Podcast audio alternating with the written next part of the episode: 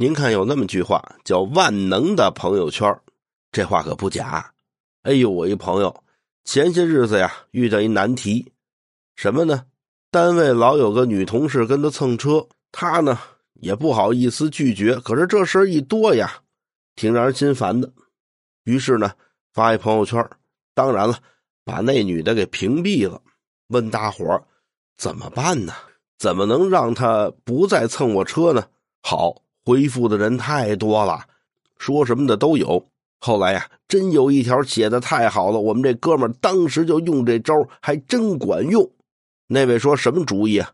嗨，这主意说起来简单，就六个字叫先借钱再表白。我们这哥们高兴啊，把这招一用啊，那女的甭说蹭车了，第三天就辞职了。啊，这。